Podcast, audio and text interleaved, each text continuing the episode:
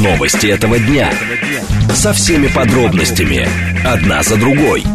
Объективно, кратко, содержательно. Поток. Успеем сказать главное. Программа предназначена для лиц старше 16 лет. 14.05, столица радиостанции «Говорит Москва», 94.8, микрофон Евгения Волгина. Всем доброго дня, программа «Поток», и мы с вами много тем будем сегодня обсуждать. Координаты эфира смски плюс семь девять два пять восемь восемь восемь восемь девять четыре восемь. Телеграмм для ваших сообщений «Говорит МСК-бот». Смотреть можно в YouTube-канале «Говорит Москва». Стрим там начался, поэтому, пожалуйста, подключайтесь. Сейчас давайте о движении в городе. Движение. Движение в городе следующее. Яндекс нам рисует э, трехбальные пробки, поэтому будьте, пожалуйста, внимательны внимательны. Пробок мало, но там, где они есть, там тяжело. А, например, М4 Дон стоит, будьте внимательны. Как раз при подъезде ближе сюда, к э, уже к МКАДу.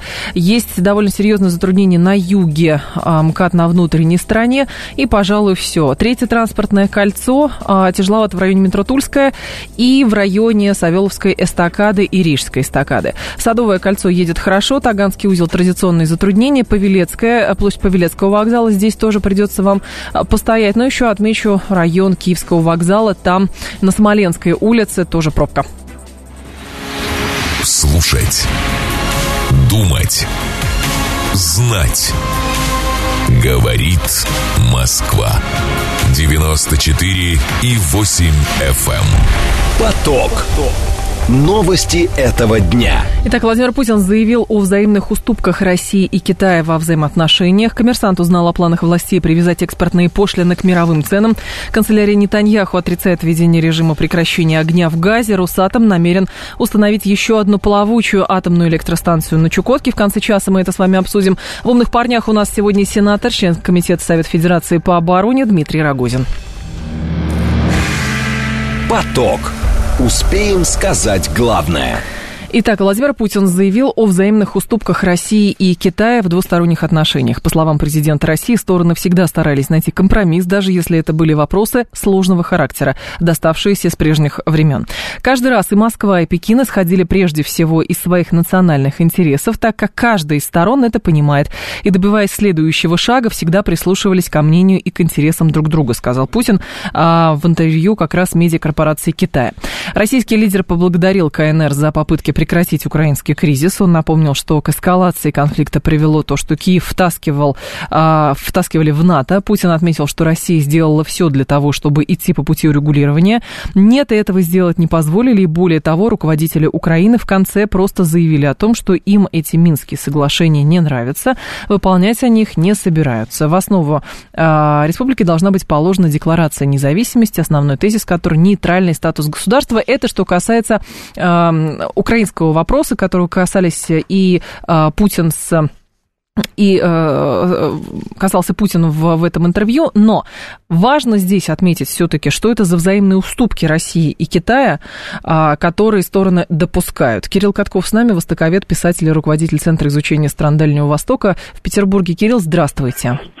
Здравствуйте. Скажите, пожалуйста, если вот так э, коротко и емко сказать, кто кому в чем уступает? Потому что есть такая точка зрения, что Российская Федерация, от того, что она э, вынуждена, Запад от России отвернулся, Россия поворачивается на восток и, соответственно, очень э, находится в заведомо некой более зависимой позиции. Совершенно верно. То, что прозвучало, это, как говорится, тонкий намек на толстые обстоятельства. Вот, э, как говорится, никогда не было и вдруг опять. Нам э, более 10 лет говорили о том, что все проблемы с Китаем, в том числе и территориальные, они были решены в ходе демаркации границы 2004-2009 годов. Угу. И вдруг звучит некий тезис о неких взаимных уступках. О чем здесь идет речь? Пожалуйста. Как говорится, скоро узнаем. Это в любом случае звучит не очень хорошо. Можно было бы, по крайней мере, привести какой-то другой пример э, из э, положительного опыта взаимоотношений двух стран. Но по факту Россия действительно находится в заведомо невыигрышной позиции по отношению к Китаю. За последние 30 э, и более лет Китай нарастил свой технологический суверенитет. Россия, наоборот, в значительной степени его утратила. А это означает э, зависимую и заведомо невыгодную позицию на переговорах с Китаем. Mm-hmm. Я напомню, что в этом году вышли китайские карты, на которых Китай взял и пририсовал себе восточную половину острова Большой Уссурийский. Никаких комментариев по этому поводу не последовало. Ну что ж, давайте посмотрим, э, что будет дальше. Как, Кирилл, тогда можно объяснить вот такую позицию э, Москвы в отношениях с Китаем? Потому что э, есть более непримиримые позиции в отстаивании своих интересов во взаимоотношениях с другими государствами, дипломатично скажу. А здесь по поводу Китая. То есть не получается ли, что Китай понимает, в каком положении Российская Федерация находится, и Российская Федерация не оспаривает такого положения по отношению к Китайской Народной Республике? Э, да, Китай это понимает, э, но хочу предупредить, что делиться территориями – это, как говорится, последнее дело. Я не утверждаю, что последуют какие-то именно территориальные уступки, дай бог, чтобы этого не случилось, но сама фраза о взаимных уступках и о том, что мы, оказывается, все время стараемся найти компромисс с Китаем, она звучит, конечно, не очень хорошо. Угу. Но, Кирилл, а о каких уступках, например, китайской стороны может идти речь? Потому что, ну, понятно, что есть система сдержек и противовесов, и а, Китай это страна, которая все равно придерживается некоего баланса. То есть, если что-то берут, значит, что-то должны дать или где-то должны уступить. Что бы вы отметили? Вы знаете, все отношения с Китаем любых стран, они со временем превращались в игру в одни ворота. Угу. Китай э, так обставляет дело, что любая торговля с ним, любые, любые отношения, они идут к вящей пользе Китая и не к пользе других государств. Собственно, именно поэтому в свое время и произошли опиумные войны между Британией и Китаем. Изначальной причиной э, стали как раз невыгодные условия, которые англичане были вынуждены обходить, в том числе и далеко нечестными путями, что привело к войне. Так. Но и, соответственно, хорошо, если с другой стороны зайти, а в Евразии происходят э, интеграционные процессы. И, насколько я понимаю, есть э, полюса силы. Есть Российская Федерация и есть Китайская Народная Республика. И у каждой есть свои как раз интеграционные интересы, чтобы больше государств, которые в Евразии находятся, а, соответственно, придерживались э, там, дружественной политики и к Российской Федерации, и в отношении Китая. В данном случае, с вашей точки зрения, какие у России есть здесь успехи, и есть ли проблемы действительно в том, как интеграционные процессы видят в Китае и как их видят в России? Потому что сейчас, да, мы говорим о неких партнерских, не союзных, но партнерских отношениях, но при этом мы должны понимать, что в какой-то степени наши интересы еще могут не совпадать. А, смотрите, у Китая есть, как говорится, что предложить. Это неоколониальная программа «Один пояс, один путь». А что может предложить сегодня Россия? Ну, кроме э, купите, пожалуйста, наш нефть, газ, лес, алмазы, золото и так далее. Еще раз говорю, за последние 30 лет наша страна в значительной степени утратила свой технологический суверенитет. Ну, то, что произошло 30 лет назад... Это понятно, но нельзя же говорить о том, что ничего не получится и все закрываем лавочку. А, ну что же, посмотрим, а, как э, себя поведут наши китайские дипломаты. Сразу могу сказать, что китайцы очень жесткие переговорщики, они mm-hmm. выставляют очень жесткие, подчас кабальные условия, ставя в зависимость э, своего партнера. Если, как говорится, не сразу, то через 5-6 шахматных э, ходов. Тогда вот, понятно. А в чем китайцы... программа «Один угу. пояс, один путь» яркий тому пример. А в чем китайцы видят уязвимость России? Кирилл. Уязвимость России да. Э, заключается в том, что Россия увязла на Украине. Россия, еще раз повторю, в значительной степени лишилась своего технологического суверенитета. Россия нуждается в покупке станков, подшипников, mm. высоких технологий, мобильных телефонов и многого чего другого. Но при этом, а, соответственно, те, кто может вам оппонировать, например, скажут, ну хорошо, у Китая нерешенный вопрос с Тайванем. А, вы знаете, да, у Китая нерешенный э, вопрос с Тайванем, за который э, уже вписываются Соединенные Штаты и их союзники, но Китай умеет ждать. И самое главное, Китай является составной частью мировой экономики, в которую он вписан э, как мастерская мира. И именно желание Китая стать новым центром мировой экономики, оно и приводит к антагонизму и противоречиям Соединенными Штатами, которые не хотят уступать своего значит, положения номер один. Но так или иначе, Китай в эту мировую экономику, он с точки зрения Запада писан. Ну хорошо, а мы пытаемся, соответственно, сейчас э, зайти в качестве одного из лидеров через э, региональные объединения типа БРИКС или еще чего-то. Это наш инструмент или это только дополнение, а действительно позиция России в отстаивании своих интересов, даже в взаимоотношениях с Китаем, зависит исключительно от того, как в каком формате, например, закончится специальная военная операция и как Россия будет поднимать свой технологический суверенитет? Безусловно, вот она зависит от того, что вы сказали последними словами. Угу. Если Россия, грубо говоря, выиграет войну, то это будет одно. А если будет ничья или она ее проиграет, то, извините, слабых бьют. Это Понятно. закон. Понятно. Спасибо большое, Кирилл. Благодарю вас. Кирилл Катков был с нами, востоковед, э, востоковед писатель, руководитель Центра изучения стран Дальнего Востока в Санкт-Петербурге.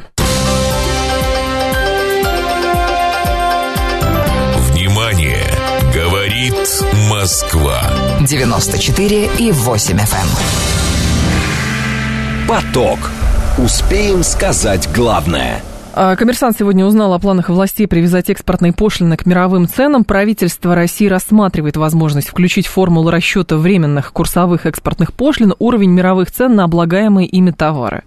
А, решения могут принять в течение следующих двух-трех недель. Участники рынка облагаемых экспортными пошлинами товаров заявили а, коммерсанту, что эффективность такого изменения будет зависеть от того, какой показатель мировой цены будет учитываться и при каком ее уровне ставка будет обнуляться.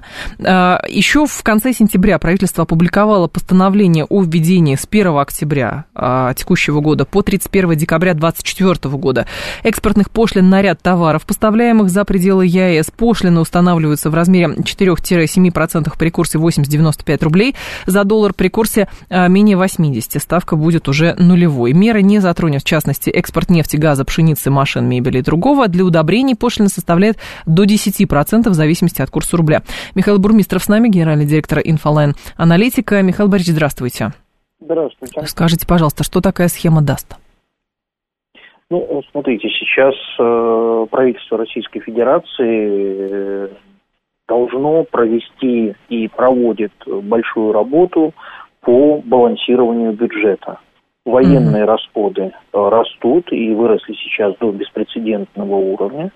И в этих условиях нужно соответствующим образом менять доходную базу. Угу. Сейчас принято решение о а, введении экспортных пошлин на значительную часть товаров российского экспорта, которая привязана а, к курсу рубля.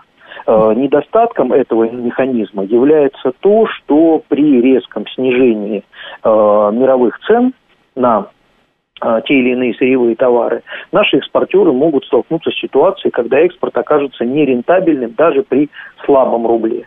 Э, сейчас обсуждается инструмент, который позволит э, сбалансировать эту ситуацию, добавив к инструменту экспортных пошлин угу. э, вторую составляющую, которая э, будет э, учитывать не только курс так. рубля, но и э, цены э, на экспортные товары.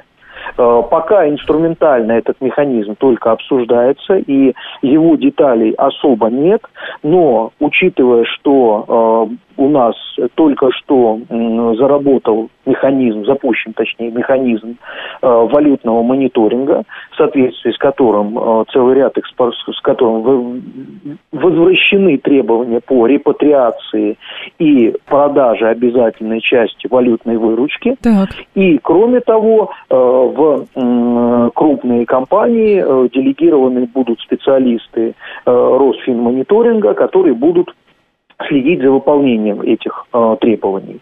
Э, учитывая, что вот этот механизм у нас появился, в принципе, э, возможно, данные, которые будут получены в ходе этого мониторинга э, валютного, они могут быть использованы в качестве Э, индикатора, когда мы будем получать две составляющих. Информацию о фактических сделках, о цене фактических сделок на наши сырьевые товары. И далее вторая составляющая, это, соответственно, курс рубля. При перемножении двух этих показателей мы получаем некую рублевую стоимость экспорта по основным, э, скажем так, составляющим э, нашего экспорта. uh сырьевое. И вот эта ситуация, это вот условно говоря тот инструмент, когда часто оперируют баррель нефти, выраженный в рублях. Вот он начал стоить столько-то, и для многих этот индикатор, кстати, очень неплохо, э, скажем так, очень неплохо помогал. Вот по большому счету речь идет именно об этом. Э, мы не исключаем, что э, будет выбран, скажем так, именно такой инструмент, потому что привязка к каким-то, э, скажем так, бенчмаркам международным, она сейчас выглядит весьма условной, потому что это как цена нефти Юрос, в то время как Юрос уже практически не продается, потому что поставки в Европу прекращены. И понятно, что инструмент должен быть, с одной стороны, точным, и с другой стороны, э, такая ситуация, она так. позволяет э, правительству не раскрывать какие-то дополнительные данные угу. с тем, чтобы не создавать сложностей дополнительных для наших экспортеров, потому что мы понимаем, что Там действует санкционное давление, конечно.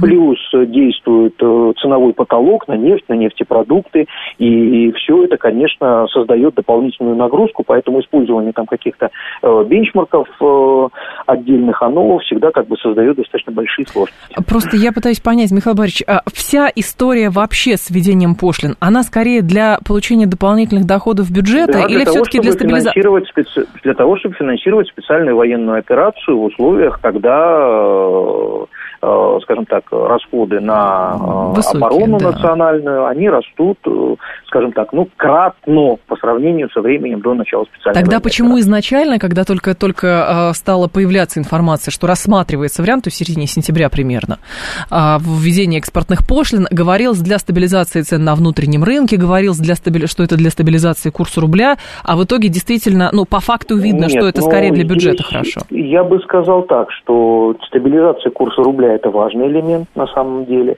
потому что, э, по сути дела, государство последовательно стимулирует экспортеров продавать больше валютной выручки в России.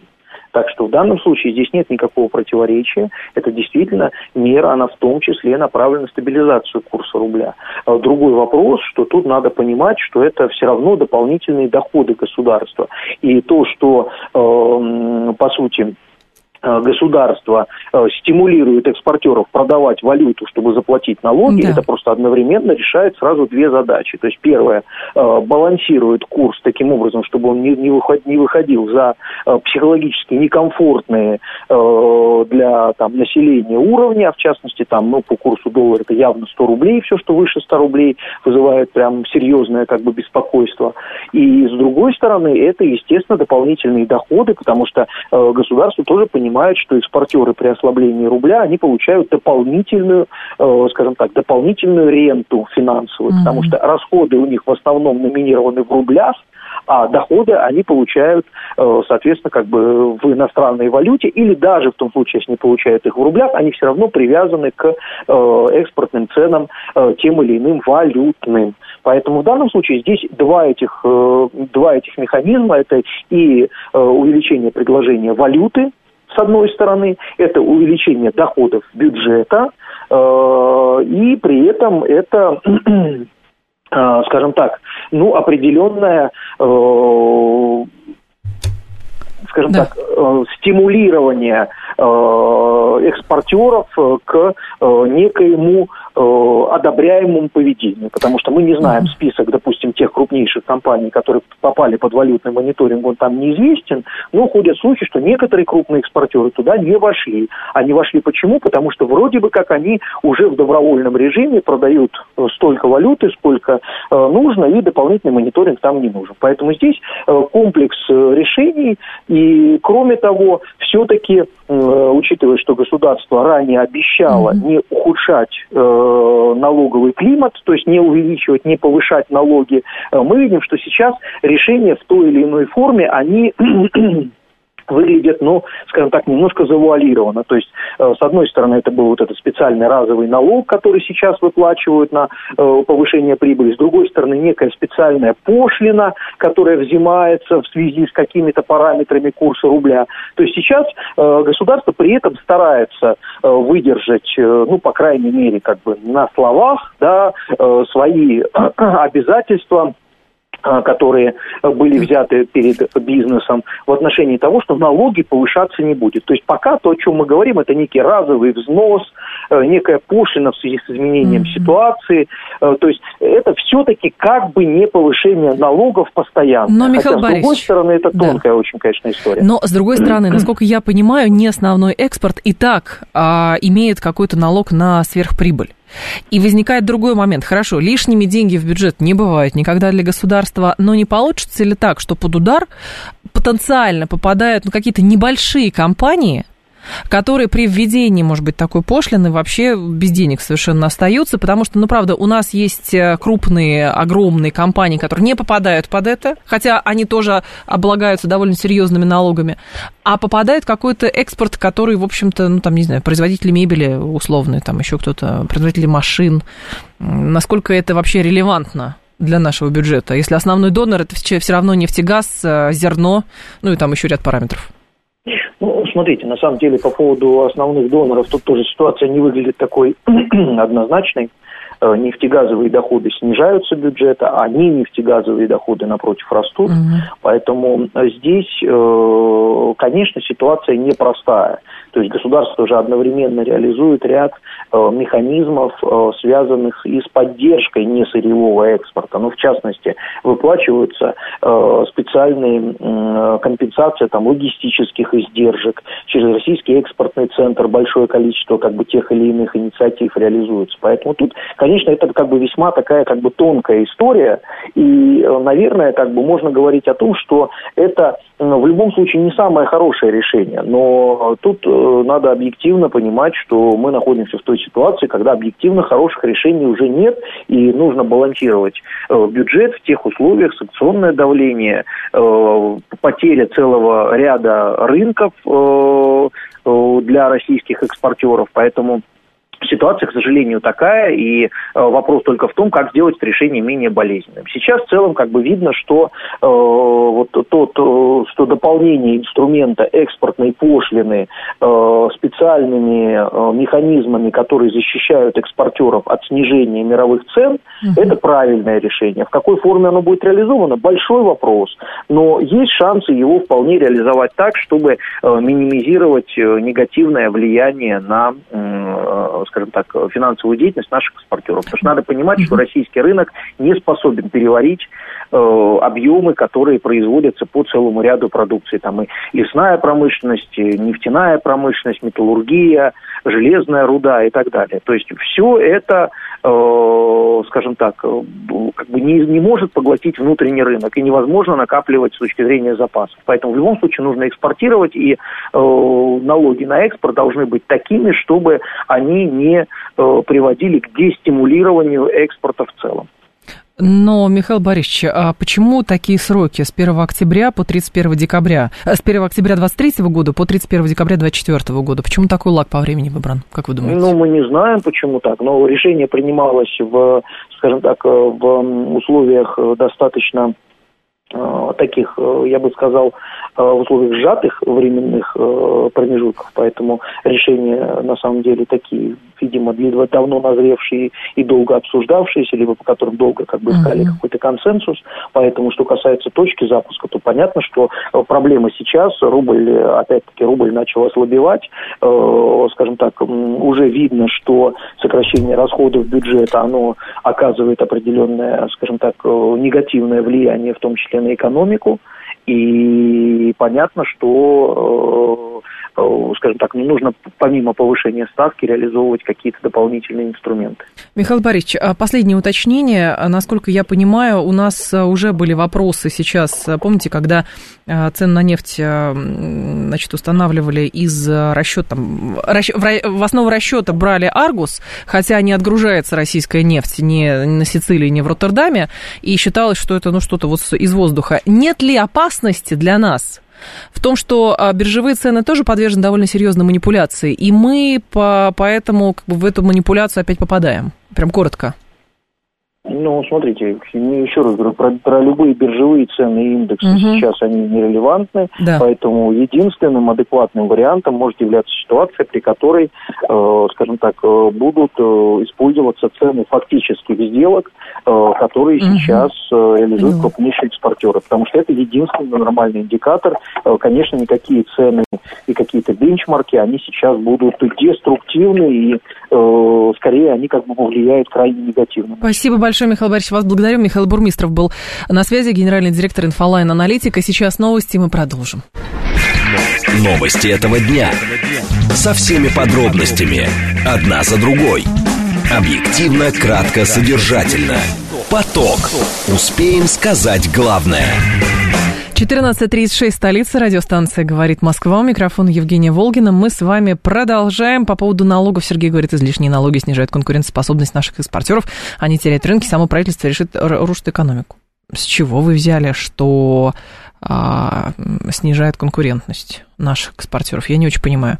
А, те, скажем так, конкуренты а, российских компаний, российских экспортеров на внешнем рынке, они тоже облагаются довольно серьезными какими-то налогами, сборами и прочими ограничениями в своих странах. Это нормально как раз. Где-то облагается для того, чтобы стабилизировать внутренний рынок. Просто по-разному. Где-то налоги, где-то какие-то квоты, где-то еще что-то. Вот. А поэтому говорить о том, что знаете, как свободный рынок не подразумевает то, что э, на этом рынке все без налогов. Если бы все было везде без налогов, то, соответственно, во всех бы странах были дырявые абсолютно бюджеты, и все бы шло на экспорт. Больше ничего. Вот, на, на радость э, всем компаниям остальным. А, поэтому давайте все-таки не будем здесь так абсолютизировать. То есть, понятно, есть задача, ну, понимаете, есть задача наполнить бюджет. И, соответственно, правительство дилемма, как наполнять. Можно, конечно, до бесконечности опускать рубль, и сделать его, как завещал Джо Байден, 200 рублей. А можно попытаться все-таки действительно сложные времена, но, пожалуйста, сытые прошли времена, свободные тоже достаточно, были давно уже, поэтому нужно принимать какие-то сложные решения. Вам же тоже не нравится рубль по 100 рублей, правильно? Мне не нравится рубль по 100 рублей. Но если не облагать экспортеров а, никакими пошлинами, то, соответственно, хорошо, мы на кого работаем, то вам не будет нравиться рубль по 200 рублей, а экспортеру все будет хорошо, поэтому, скорее всего, есть поиск балансы. Я уверен, что экспортерам тоже не нравятся дополнительные налоги и сборы. Им тоже, для них это тоже сложности довольно серьезные. Но сейчас всем сложно, что делать. Поток. Успеем сказать главное. Канцелярия Нетаньяху отрицает введение режима прекращения огня в Газе. Режим прекращения огня, которым ранее объявляли по неофициальным источникам в секторе Газа, фактически не действует. С таким заявлением выступила канцелярия премьер-министра Израиля. А, так, что говорят? А, значит, гуманитарного не действует режим гуманитарного перемирия в обмен на предоставление иностранным гражданам возможности эвакуироваться, говорится в сообщении, опубликованном на странице канцелярии в соцсетях. Ранее Аль Раби, напомню, выступал с утверждением, что режим прекращения огня в южных районах сектора газа вступит в силу в 9 утра по местному времени и продлится 5 часов то есть э, с 9, то есть в 2 часа дня по нашему, э, по местному времени, оно совпадает с московским, должно было все закончиться. Но, как говорят, еще ничего не начиналось. Позиция Израиля заключается в том, что если объявлять перемирие, то, соответственно, если давать возможность людям организованно э, выходить из зоны боевых действий, то под видом беженцев туда попадут еще боевики. А туда попадут люди, с которыми борется Израиль.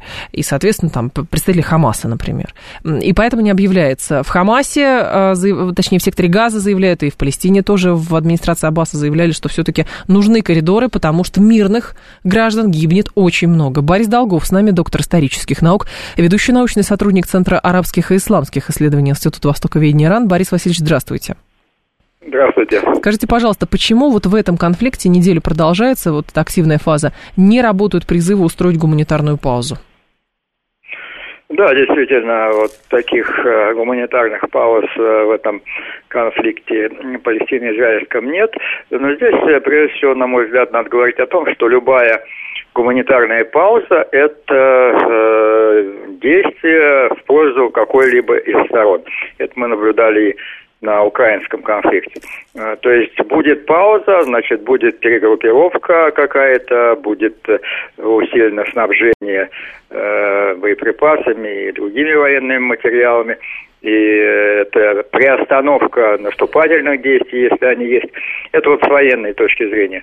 А с э, гуманитарной точки зрения, конечно, они нужны, эти паузы и гуманитарные коридоры, но э, вот эта ожесточенность с обеих сторон, и со стороны Израиля, и со стороны Хамас, она, на мой взгляд, также вот действует и не позволяет э, вот эти гуманитарные паузы вводить. Но на, на мой взгляд, все-таки Главная причина это то, что э, военные Израиля не хотят предоставлять каких-то возможностей Хамасу для усиления своих э, позиций за счет вот этих гуманитарных. Но если гуманитарная пауза будет длиться 5 часов, потому что есть же э, другая проблема, что даже люди, которые э, могли выходить в какой-то период, там тоже были какие-то перестрелки. То есть э, то ли действительно израильская армия а, считала, там, не знаю, разведка работала далее, что там под видом беженцев идут э, э, вооруженные люди.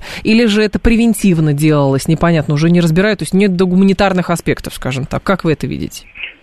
Да, действительно, я опять же напомню вот об этом ожесточении с обеих сторон. И заявлениях, ну, они известны со стороны израильского командования, что они будут воевать с э, человеч, человекообразными животными, то есть вот такое отношение и к Хамас, и, соответственно, значит, и э, к мирным жителям Хамас. И это действует, э, безусловно, действует. Но были вот были сообщения, что э, были паузы, то есть Израиль не наносил воздушных ударов э, по э, сектору газа вот на какое-то время, но затем они опять продолжались, и сейчас этих, этих пауз нет.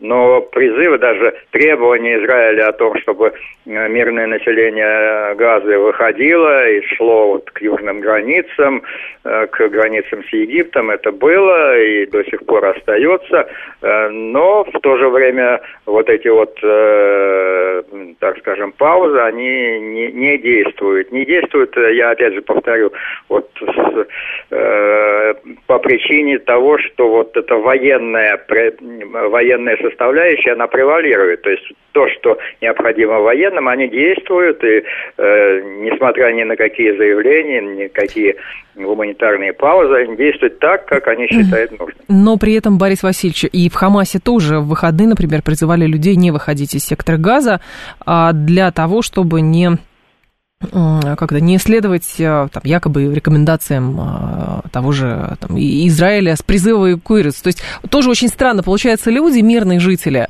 там заложники положения. С одной стороны, Хамас говорил, о, Израиль говорил, у вас мало времени, если можете, эвакуируйтесь, там принудительное, э, соответственно, переселение происходит. При этом коридоров никто не предоставляет. Хамас говорит, нет, оставайтесь, потому что они должны понимать, что вы стойкие, и, соответственно, вы не покинете свои дома а там уже из всех погибших треть это дети. Да, да, да, действительно. Но это то, что вот о, о чем мы говорим.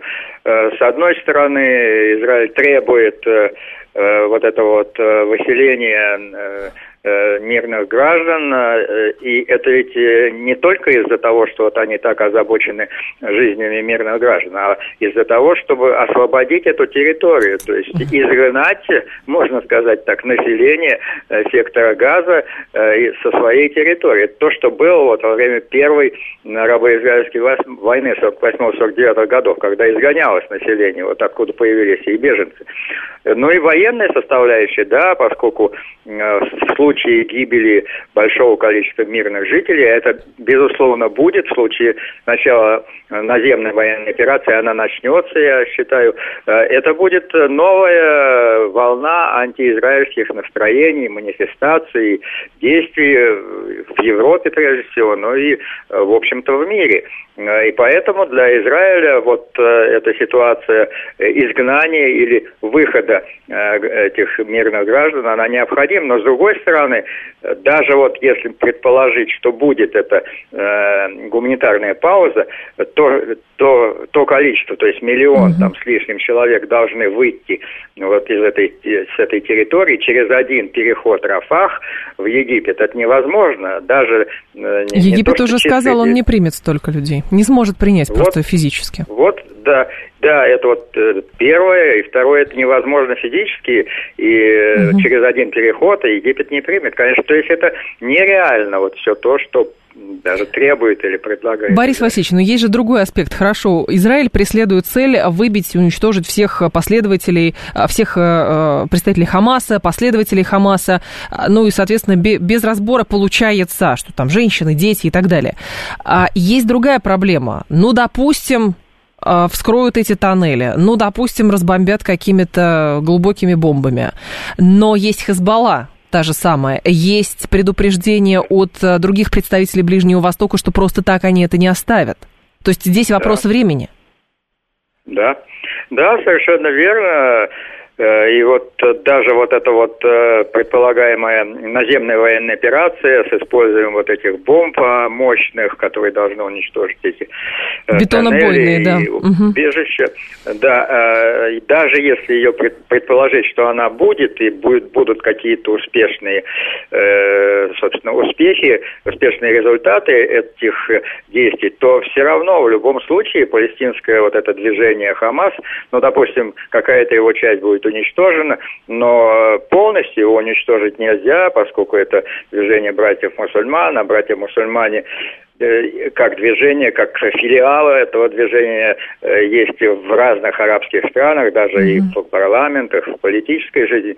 И в, любой, в любом случае, да, вы правы, э, соседи, соседние арабские страны, да не только соседние арабские страны, просто арабский, или я бы так сказал, арабо-мусульманский мир не оставит это вот так вот хорошо. Израиль здесь вот победил, и все, и на этом закончилось противостояние, и не будет больше палестинского движения движения, не, будут, не будет атак на Израиль. Нет, это, естественно, совершенно не соответствует действительности. В любом случае, палестинское движение э, останется в какой-то другой форме, может быть, не Хамас, а может быть, будет и возрождение Хамас. Ведь есть страны, которые поддерживают Хамас, это и Катар, и Турция в каком-то в каком в каком-то плане, да и другие э, арабские страны, ну, Турция не арабская страна, но тем не менее э, выходцы из движения братьев-мусульман это руководство Турции. И, и другие страны, и Иран также заявил, что он не останется в стороне в случае вот таких вот действий, когда будут гибнуть э, десятки тысяч, можно сказать, мирных жителей. Угу. Но здесь это вопрос уже э, более широкий. Есть американские две авианосные группировки, они прибыли э, вот в этот э, район, Средиземное море, также по заявлениям США, для того, чтобы дать понять Ирану, чтобы он не действовал там слишком активно в этом направлении. Но это уже другой вопрос, и все-таки здесь есть угроза и расширения этого конфликта конфликта. Вот со стороны, прежде всего, Хезбаллы. У нас прям 15 и... секунд, прошу прощения, Борис Борис Васильевич, да. Да. 15 секунд. А, вот, э, Хезбалла также не останется в стороне, безусловно. Идут уже столкновения между Хезбаллой и Израилем, э, и есть здесь и представители э, Ирана, угу. вот этого корпуса стражи исламской революции, которые ввели консультации э, с Хезбаллой, и иракские вооруженные э, группы, которые действуют вот э, э также э, вместе с, э, со стражами исламской революции иранскими. Так что здесь вот эта возможность расширения такого Угу. Ну, я бы не сказал, что вот масштабного, но, по крайней мере, да. открытие вот этого нового фронта, оно вполне возможно. В случае, это все-таки в случае, если Израиль начнет эту военную наземную операцию, и будут массовые жертвы. Это, об этом говорят все. И э, Хезбалла в том числе, она не начнет просто так вот наступление, а только в случае угу. вот таких вот действий Израиля. Спасибо большое, Борис Васильевич. Вас благодарю. Борис Долгов был с нами, доктор исторических наук, ведущий научный сотрудник Центра арабских и исламских исследований Института Востоковедения Ирана. Еще мы должны сказать, что братья-мусульмане запрещенная в России организация.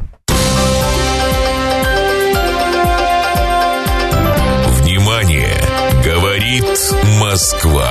94 и 8 FM. Эм. Поток.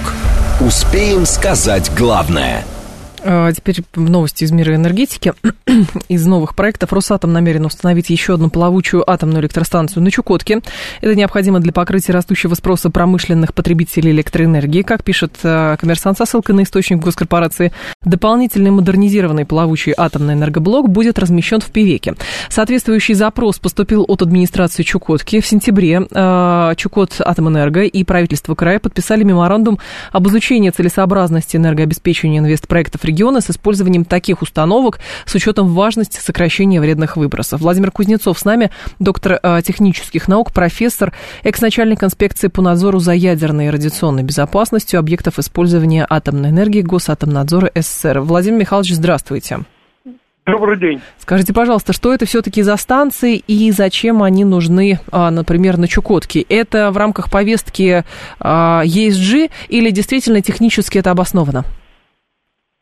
Ну, э, ситуация такая. Что такое плавучие атомные станции? Это э, судовые реакторы э, с атомных подводных лодок и с э, атомных ледоколов.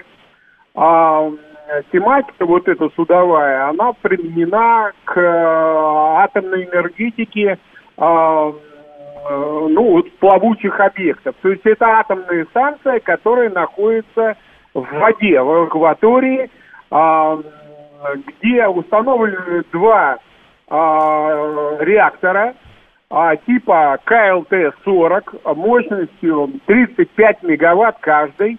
Вот два реактора стоят на барже самоходной, которые выдают тепло, электроэнергию непосредственно самому пивеку.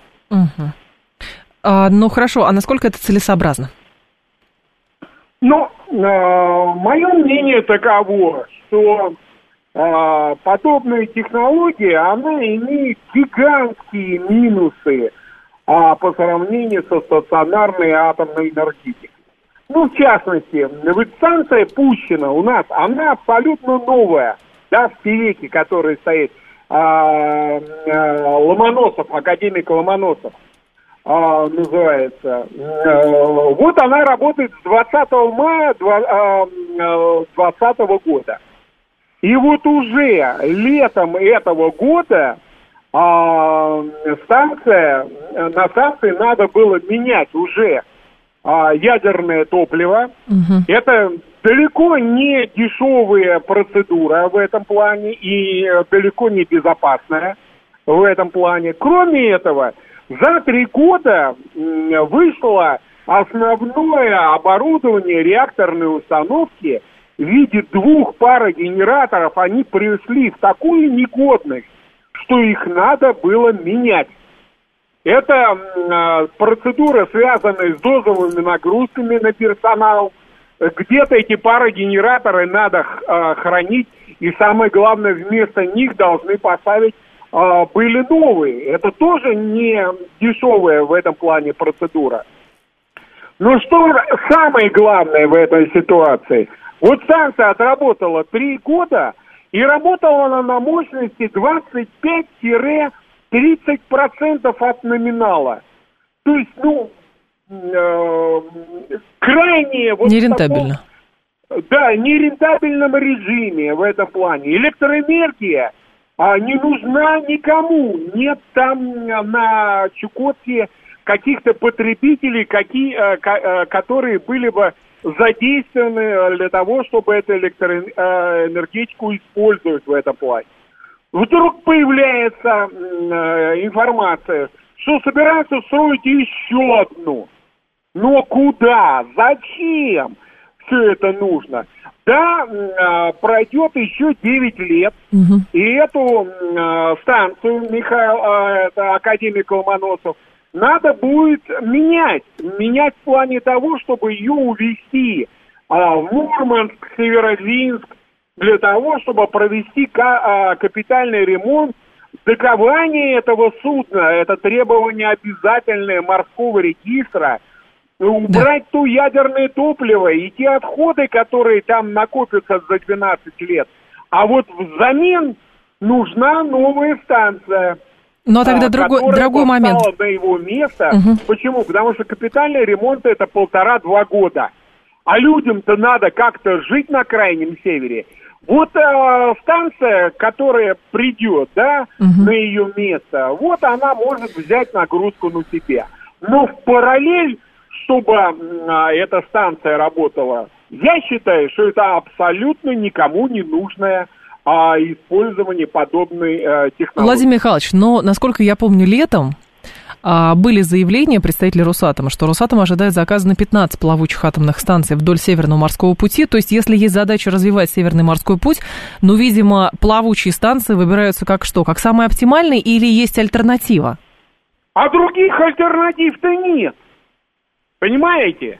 Вот клепать эти баржи а, одну за другой, да, а, и ставить на это место. И будет то же самое а, ситуация, как бы в свое время по северному этому морскому пути с ретегами. Наплодили этих установок, а потом найти их даже не могли. То есть это установки для маяков там и так далее, с, а, с плутонием там, а, с нептунием и так далее. И надо было подключать страны Запада, чтобы они нам помогли это сделать. Вот сейчас это а, сделают 15 установок. Мгм. Понимаете, ничего другого за душой в Росатоме нету. У меня за а, три года, и до этого мы еще проводили экспертизу Мгм. в 90-х годах, а, годах, вышло 16 статей Так. а, а, ВАКа, а, это высшая аттестационная комиссия, вот в журналах э, тематических Я понимаю. на эту тему. Ну и кто-нибудь на те огрехи, которые мы выявили, вот нам ответил или написал, что Кузнецов со своими а, а, Выводами. Да, а, не прав, а он а, извращает все это дело. Но ВОЗ и ныне там нету ничего. Но, с другой стороны, Владимир Михайлович, нас, а, ну, как бы, Я понимаю. сказали, мы не правы там и так далее. Владимир Вот Михайлович, ситуация такая, как она есть. Энергия не нужна, крайне дорогая. В свое время Греф даже отказался финансировать этот проект, потому что киловатт установленной мощности 12 тысяч долларов стоил. Хотя у большой а, атомной энергетики эта цифра в три раза меньше. хорошо, а если стро- стави- строить на крайнем севере большие атомные электростанции, или они там не нужны? Да, понимаете, э, то, что сейчас происходит на севере, да, а, каких-то вот проектов, обустройства каких-то месторождений Мгм. там или еще что-то, их просто нет. В свое время э, развивался проект, да, они собирались поставить установку в Якутии, которая по мощности в четыре раза больше, чем эта плавучка, которые стоят. Но месторождение было казахское, казахи его купили. По- Поиграли, поиграли с ним, поняли, во сколько это обходится, и продали его с глаз долой. Но, Владимир Михайлович, а Понимаете? та- ну хорошо, а тогда вот, вот так не так, и так не получается. А как тогда? Правильно. А никак. Вообще. А никак. а, то, что сейчас происходит на севере, вот будет такая же картина, как в Тевеке. Станцию пригонит туда, поставит ее, а энергию куда девать? Вот такая, вот мне бы было бы очень интересно, а ведь эти данные нигде не публикуются. Сколько стоит реальный киловатт-час выработанной Мгм. электроэнергии гига- или гигакалории этого тепла? А, ведь эти тарифы в свое время станцию собирались сделать в Северодвинске на Севмаше. Это завод по производству у нас атомных подводных лодок. Так генеральный директор сказал, что эта плавучка меня разденет со своими тарифами. То есть слиш- слишком дорогой проект. Поня- Очень дорого. Очень дорого. Ну и э, мощности, понимаете, срок окупаемости этого проекта, если у нас энергоблоки атомных электростанций, ну, допустим, мы сейчас строим атомную станцию в Турции, да, Да, Кою. да. Так срок окупаемости этой станции 30. 28 лет. 30 лет, да. Спасибо большое, Владимир Поним- Михайлович. Да, у нас далее информационный выпуск. Спасибо. Владимир Кузнецов э, был на связи, доктор технических наук, профессор, экс-начальник инспекции по надзору за ядерной и радиационной безопасностью объектов использования атомной энергии Госатомнадзора Советского Союза. В общем, а, проекты есть, но с, одной, с другой стороны это слишком дорого а, и вызывает много вопросов а, вот у Владимира Михайловича Кузнецова. Далее информационный выпуск, а потом умные парни.